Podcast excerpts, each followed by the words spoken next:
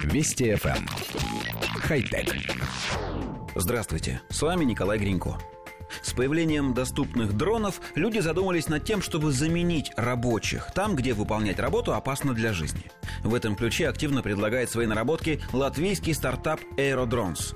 Для начала компания показала, как их беспилотник можно задействовать в очистке лопасти ветрогенераторов от наледи. Теперь разработчик уверен, что их коптеры в состоянии заменить мойщиков окон и фасадов современных небоскребов, высота которых достигает 350 метров. При этом свою работу они выполнят в 20 раз быстрее промышленных альпинистов. Предлагаемый дрон с рамой размером 3 на 3 метра, 12 моторами и весом в 55 килограммов способен поднять до 200 килограммов груза.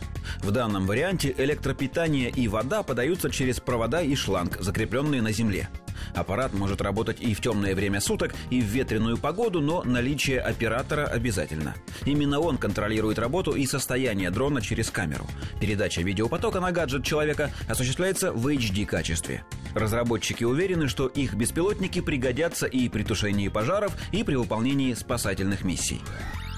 Коллектив редакции нашей программы хочет поделиться впечатлением от демонстрационных видеороликов. В одном из них показано спасение условного утопающего. Коптер поднимает человека из воды с помощью специального троса и несет к берегу. Это выглядит впечатляюще. В другом ролике дрон подлетает к горящему пламени и заливает его струей воды. Это тоже отличное решение. А вот демонстрация процесса мойки окон вызывает некоторые вопросы. Понятно, что начать работу на высоте 350 метров квадрокоптер может намного быстрее любого промышленного альпиниста.